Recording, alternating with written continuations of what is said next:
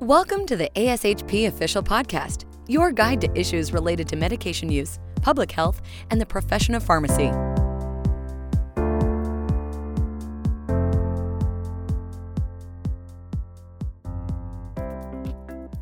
My name is Rita Shane. I'm Chief Pharmacy Officer for the Department of Pharmacy Services at Cedars-Sinai Medical Center in Los Angeles and Assistant Dean of Clinical Pharmacy at the University of California, San Francisco School of Pharmacy. Today, I'll be speaking with Dr. Charles Daniels on the importance of clinical knowledge and experience with relation to leadership. And this is a topic that Chuck and I feel very passionately about, so we wanted to share some of our perspectives with all of you. Dr. Daniels is Associate Dean and Professor of Clinical Pharmacy in the Skaggs School of Pharmacy and Pharmaceutical Sciences at the University of California, San Diego. He is also pharmacist in chief for the UC San Diego Health System, where he provides strategic management and direction for pharmacy services in the inpatient and ambulatory care areas. So, we're going to have some fun talking about a topic um, that is near and dear to both of our hearts. And I think we wanted to start by talking about why why we came up kind of with this title and theme and why it's so important. And from my perspective, I, I, really do think that the clinical aspects of of healthcare are fundamental um, to everything we do, and certainly, given that our profession is a clinical profession, um, those of us in leadership roles absolutely have to have a solid foundation in not only clinical pharmacy but the clinical aspects of patient care. When I think about um, what our staff do on a daily basis, from storing drugs to delivering and dispensing them in automated uh, devices to managing orders in the context of a patient, there isn't anything we do that doesn't have a clinical foundation to it. As I talk to our technicians during huddle, sometimes we'll be going over lookalike soundalikes, and I'll actually query them as to what's the indication for that drug and why would it be so deleterious to the patient if those medications got mixed up. And every dose that, that you as a technician puts away into stock matters because that dose is going to go to someone's loved one. When I think about interacting with the C suite, more and more physicians are joining executive management and leadership roles, and, and more and more we really do think we're going to see CEOs who are physicians. When we look at the uh, current economic pressures in our health systems and the need to look at how we can reduce the total cost of care, we have to have a very strong understanding of the drivers and how those drivers, whether they be disease states or procedures or new devices, overall impact the total cost of care and what we as pharmacists and pharmacy leaders can do to identify and target therapeutic opportunities to reduce costs. In the area of transitions of care, understanding the clinical aspects of the patient's course as they um, transition from the ambulatory to the acute care to long-term care or, or skilled nursing facility or back home um, requires a fundamental understanding of clinical practice. And certainly when we look at the innovation of medications, during my career where we started with oral tablets as the most common dosage form for chronic diseases, these days we see a whole vast number of new and emerging drug therapies that are being given as infusions for life, immunomodulators that require a strong clinical foundation and pharmacy's role in making sure it's safe safe, effective use and cost effective use is going to be critical. So those are some of my initial thoughts. And, and Chuck, I wanted to turn it over to you to, to share your perspective as well. Yeah, thank you, Rita. Pharmacy has evolved into a clinical patient facing profession. That's much different than in the 80s and the 90s. Uh, or before that, even when there was a more singular focus on innovation and oversight related to the drug distribution process because pharmacy is a clinical profession, it's important that our leaders that go into those spots understand what we are about, essentially what their team is doing and how they can impact on the organization. 80% approximately of my department budget is is drug cost. That's different than people. I call it people uh, and stuff. In this case, the stuff is 80% of my budget. So I have to figure out and the leaders that work in my organization need to understand what drugs and what drug use is about. That's difficult to do if we don't have that sort of clinical experience that goes with being a pharmacist. That, in my mind, is the single most important reason why leadership is really uh, requires clinical expertise and the specialty that goes along with that.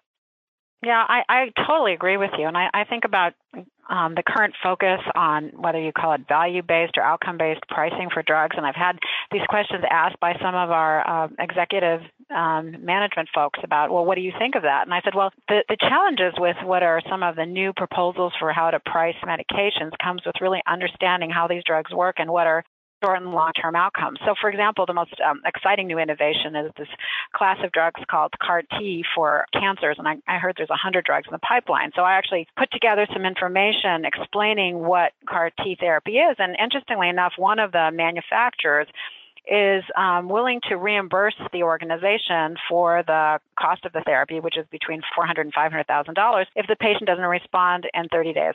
That's what I've, I've read. Well, interestingly enough, this therapy is very effective, but from what I could um, discern from the literature, 25% of patients go on to disease progression, their underlying cancer. So if one was at full risk for this population, that would need to be factored in because the costs associated with that disease progression need to be taken account. These drugs also are associated with some pretty severe toxicities as well. So all of that needs to be considered and I find myself talking to our contracting division on a regular basis just to apprise them of new therapies, innovations that are exceedingly expensive, not because we don't believe that they're important, they're, they're critical in, in the lives of people with some of these rare diseases or, or cancers, but we need to be aware of what the implications are for the, for the organization's bottom line as we all are dealing with reduced reimbursement. So that's why one of the reasons I, I, I believe having this kind of clinical foundation in, in, our in our leaders is so important. It's, it's certainly something I still try to do each, each day is keep up on what's coming down the pipeline, what's happening in healthcare.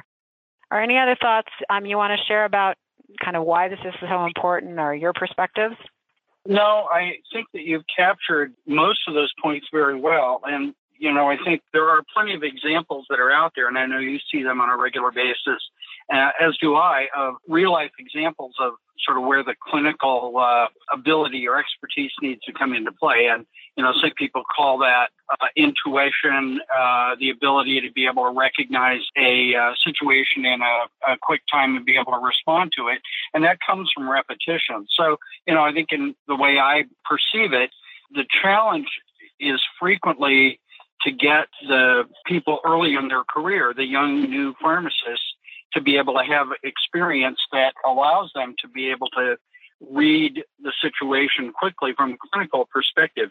And that's a challenge and something that, that needs to happen. Now, you know, there are dozens of examples every day of sort of the difference between a clinical focus and what I'll call an administrative focus. And I don't mean those to sound one better than the other, but they certainly uh, represent two different frameworks that people look at the world. And I, you know, with that in mind, I guess I'd say that when we looked at development of services that related to um, how to move patients more effectively from the hospitalized state to the home state, one of the things that was very clear was that those metrics that are out there are things that represent clinical metrics. They looked at, you know, length of stay. They looked at uh, hospital readmission rates. They looked at complications associated with that immediate post uh, discharge period.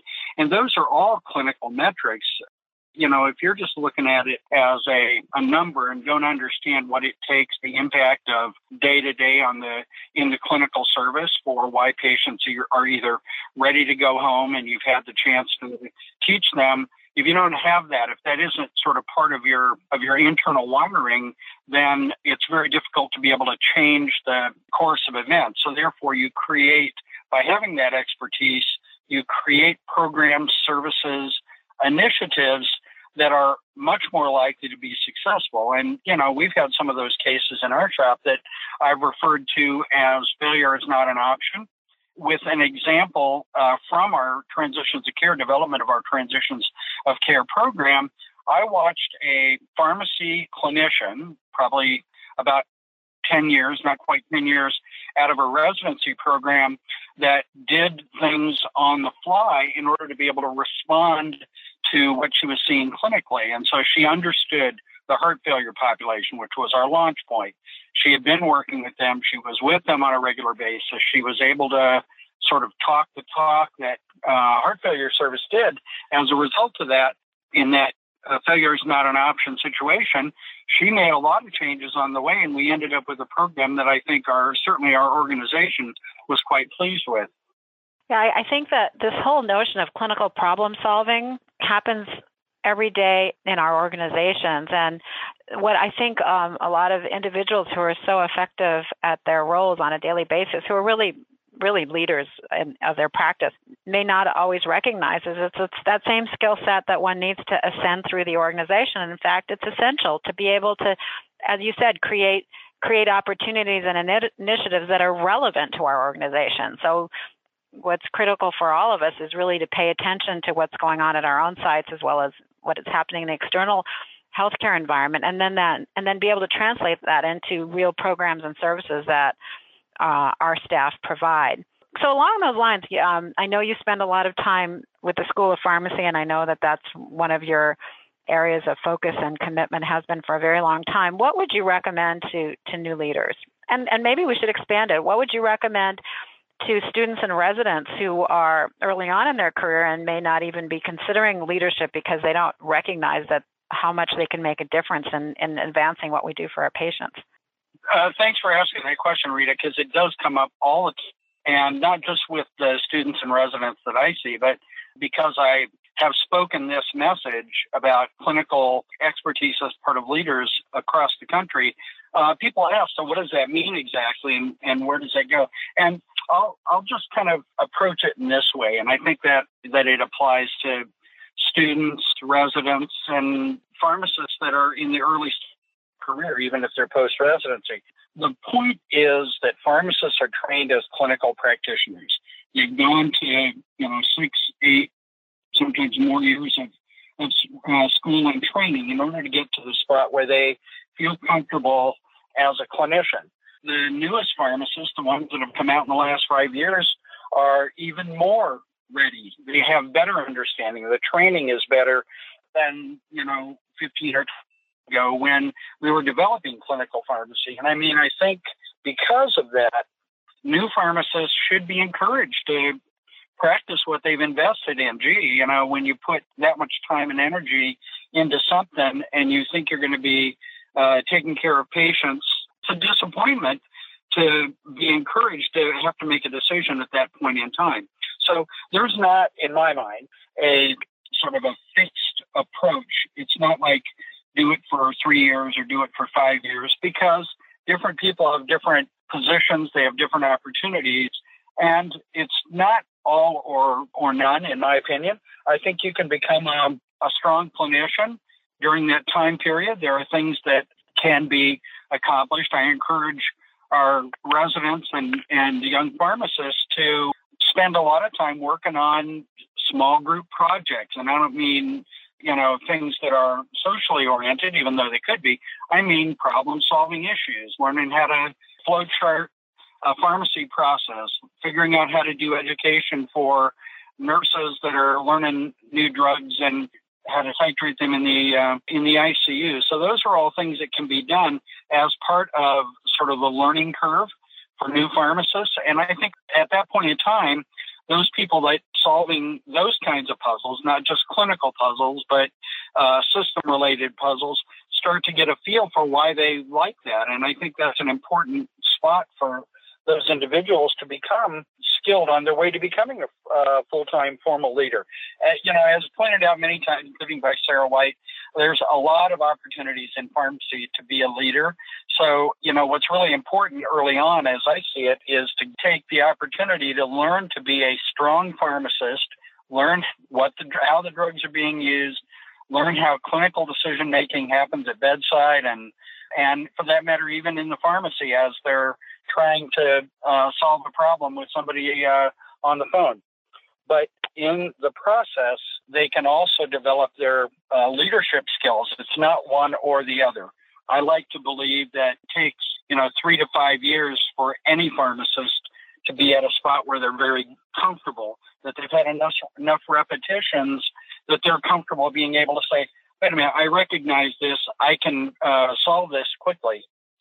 Yeah, I, I like your kind of the progression that you just described. I think that my approach is, is similar to yours. I think when I'm when I'm teaching students, and even um, I have the, our PGY one residents on rotation with me, I, I, I say to people, if you find yourself dissatisfied with a process, and you find that you just have this this feeling that things need to change or improve or you really want to be a part of improving things even if it's starting off with a, a, simple process. You know i say to students if you if you get frustrated whether it's your internship or, or during your different experiences whether they're IPPEs or APPEs, you're probably destined to have some sort of leadership role. It may be within within the practice you choose, but it may be that you're destined to be a leader because the more you want to change things to improve them, that's to me kind of a, a predictor that one probably is going to end up in a leadership role.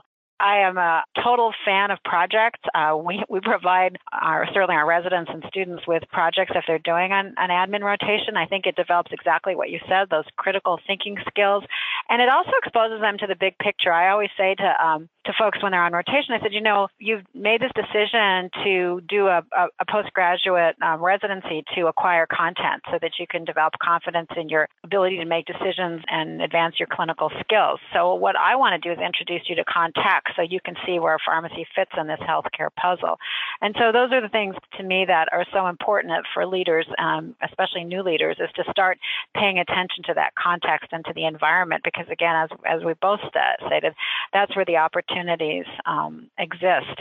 I also try to really teach people that are early on in their career the importance of quantifying and demonstrating the value of what pharmacy provides. I mean, those of us in the profession, we, we know very much how much we do on a daily basis to prevent harm to patients, but that's not something that our organizations publicize. And yet we do all collect what we call interventions, which I always say in professional circles is not what we should be calling them because pharmacist intervention sounds like what we're, we're doing something for pharmacy. What we're really doing is intercepting errors and, and oftentimes they're prescribing errors because that's the hallmark of pharmacy is to say what's wrong with this drug order? It doesn't make sense in the context of this patient's disease state or or current uh, problem list. And so I, I think we need to be very definitive and and teach new leaders about the importance of quantifying the value that we bring to the table whether it's prescribing errors intercepted during an acute care admission, or as you said, readmissions prevented due to drug-related issues that would otherwise have caused the patient to wind up either in the ED or in or in the medical center. So those are some of the things I think are important for new leaders. And I, the other thing I try to say to people, if you think about it, if you're a clinical pharmacist, you're you're doing direct patient care. If you go into a leadership role, you're really managing a population of patients by the decisions you make and the ways that you can advance practice. So I know there are other things that Chuck, you and I have talked about things that you do in your own practice and that you recommend to others to keep up, to be really a part of what's going on at the patient care level and to be more effective as a, a leader with a, a, clinical foundation. You want to share some of the things that, that you do and that you advocate for in, in terms of how to how to do this thing of keeping up and being clinically aware? Yeah, that's a great question and point. It's very difficult the deeper you become in your organizational leadership responsibilities, the harder it is to keep up. And I certainly know that the skill set of most of the pharmacists, maybe all of the pharmacists in my department, is stronger than mine is right now. But I still take opportunities to get out on a regular basis. So we have regular presentations, not only by residents, but also staff, and I try to get to as many as I can. Periodically line up opportunities to go out and uh, round along with residents on patients that they're following. And it does a couple of things for me. One, it gives me the chance to sort of see how the residents are doing, which is important. But it also forces me to have gone in and done my own sort of uh, workup of the patients that are there to make sure I understand I'm up to speed on the drugs they're using. And it frequently yields some very interesting uh, examples. Uh, we had a patient a few years back that um, told the resident that was working with him that he was very anxious to talk to the chief of the pharmacy department, and she thought this was going to be one of those uh, all hearts and flowers kind of a deal.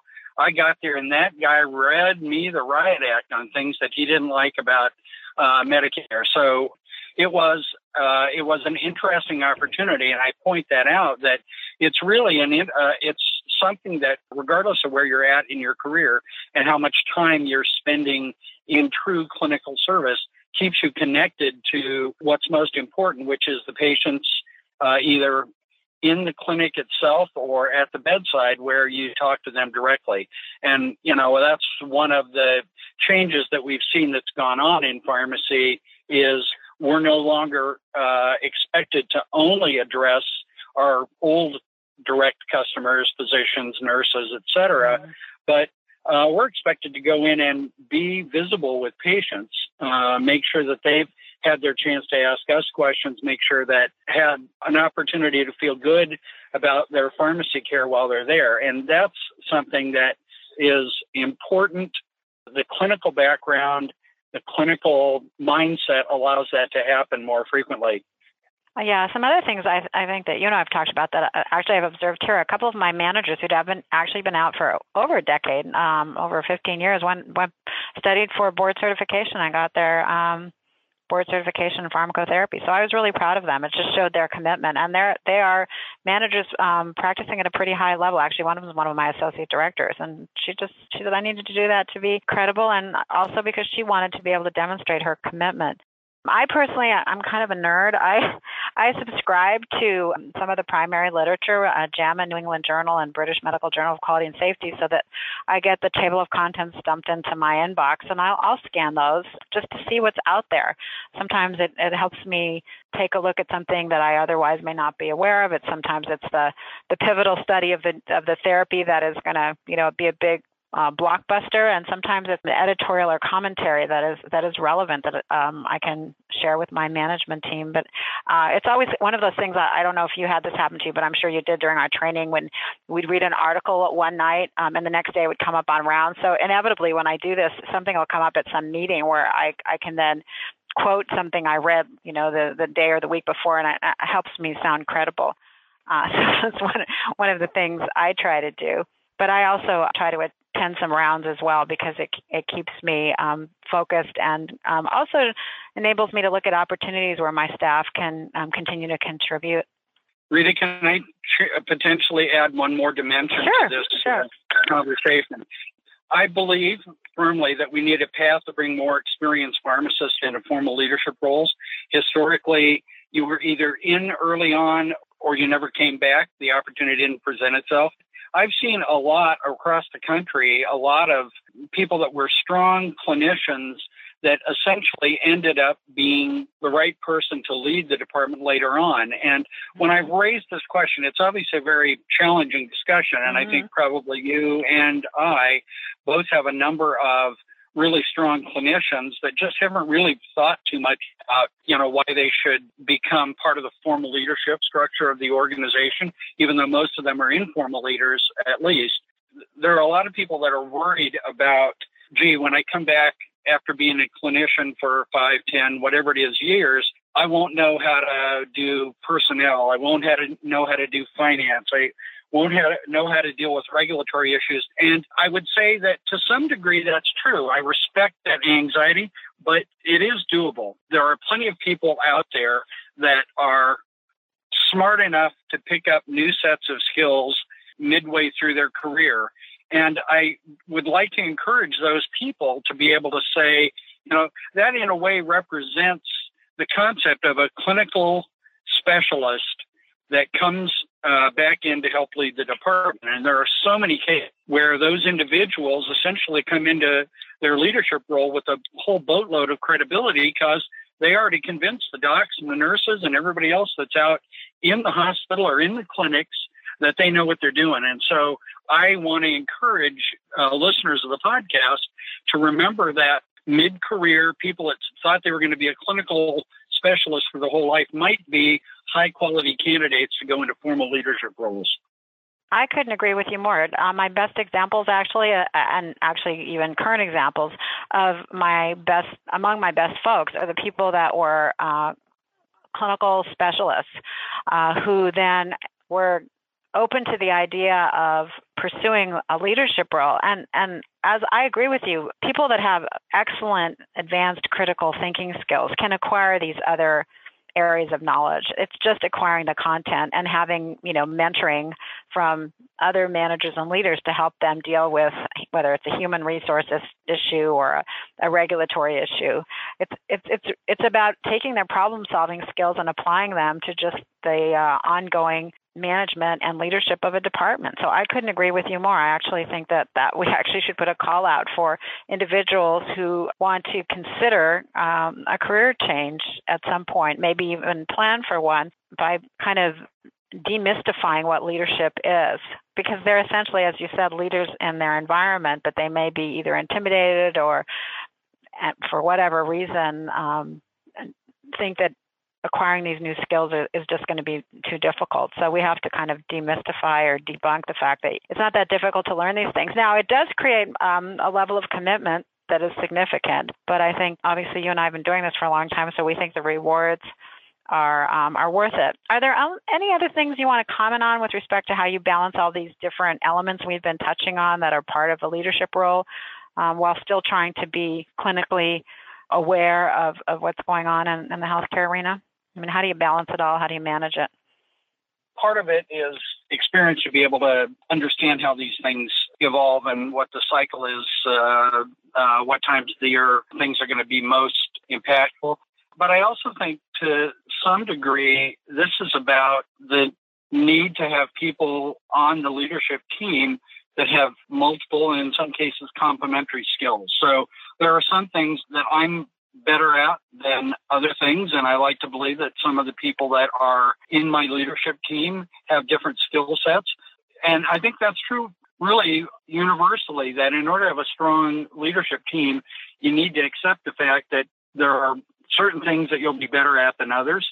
And so, therefore, if you accept the fact that you start out with a strong clinical expertise, then you can start filling in the other pieces. So, uh, do I know how to manage all the elements that are part of being the job. I know how to manage them at a high level, but a lot of the heavy lifting on these happens with people that are specialized in different areas. And I don't want to discourage anyone from saying, gee, you know, I don't know all that stuff. How could I possibly manage all those things at one time? And the answer is that you surround yourself with quality people.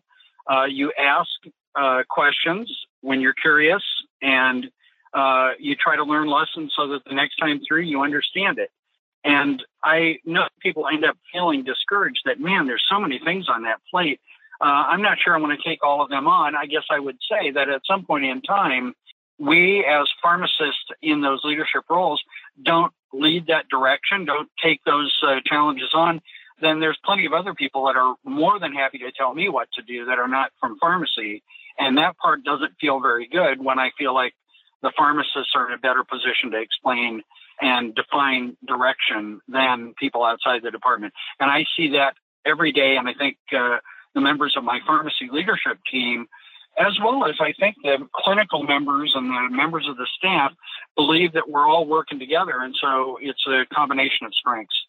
Yeah, I would I would agree with you. I think I think you outlined that so well. If you think about it, all of these different dimensions of, of what we have to do in, in our leadership roles, including finance, regulatory, human resources, operations, clinical practice, safety, and the like, it takes a team. I mean, it's really a different kind of team-based care. It's team-based care of the department, and by leveraging um, the individuals across a team, whether it's a small team or a larger team, depending on the institution size, one does um, have individuals with different areas of expertise. You know, who's the lead person on whether it's regulatory or finance, and then there's the rest of the team. And I, I think what I grew up with in my organization and what I've tried to foster is that everybody learns about everything that's on the team so that they start to develop the expertise early on in their career and they have each other. So no one's ever really doing anything by themselves. I always say, listen, just because I'm in charge doesn't mean I've got the right answer or I know everything and or I'm going to make the right decision. You're all here to to challenge decisions across any element of the department or the organization where we have to be able to to manage this this particular process or system. And I want you to all learn it. And so sometimes I'll say, it doesn't matter to me that you're responsible for the central pharmacy. I want your input on how we change our practice model to improve our transitions of care program part of it is kind of creating this team approach to everything. And when we have regulatory reviews, which we did two weeks out of the month of October last year, it was all hands on deck trying to figure out how to deal with the latest interpretation of one of the you know regulatory standards. So I do agree with you that, that it's a team. I'm going to make some concluding um, comments, and, and, Chuck, I'm going to turn it over to you as well. But I think what you and I, um, which I think is, is, the same, is that fundamentally we are in a clinical profession, and we need to leverage the, the knowledge, the skills, the critical thinking, not only at the patient care level, but for individuals out there who, who may not have considered it. Really, really think about what a difference one can make in a leadership level, really advancing um, the health and and kind of safe, effective medication use of populations by being part of that change team. And I, I fundamentally, I believe those people who end up in roles like you and, and me are because we want to change things. So I hope people that listen will be encouraged to, to think about that um, for their future or maybe influence some of their peers to think about it because we need people that have those strong clinical skills. Chuck? Thanks, Rita. And I'll just uh, uh, make a couple of final comments. I'll repeat a comment that I made toward the beginning, and that is that pharmacy is a clinical profession. And because of that, our leaders need to have that as sort of their underlying mindset and mentality.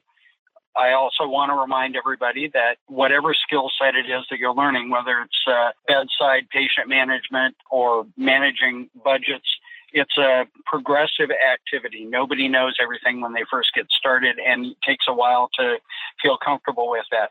I just want to make the case that while I respect and appreciate all of our pharmacy leaders, it is important that we think about a model for the future that encourages pharmacists to be really good as pharmacists to feed that clinical curiosity that they expressed when they came into the profession of pharmacy. And by following that, that will make them candidates to be strong leaders in the future.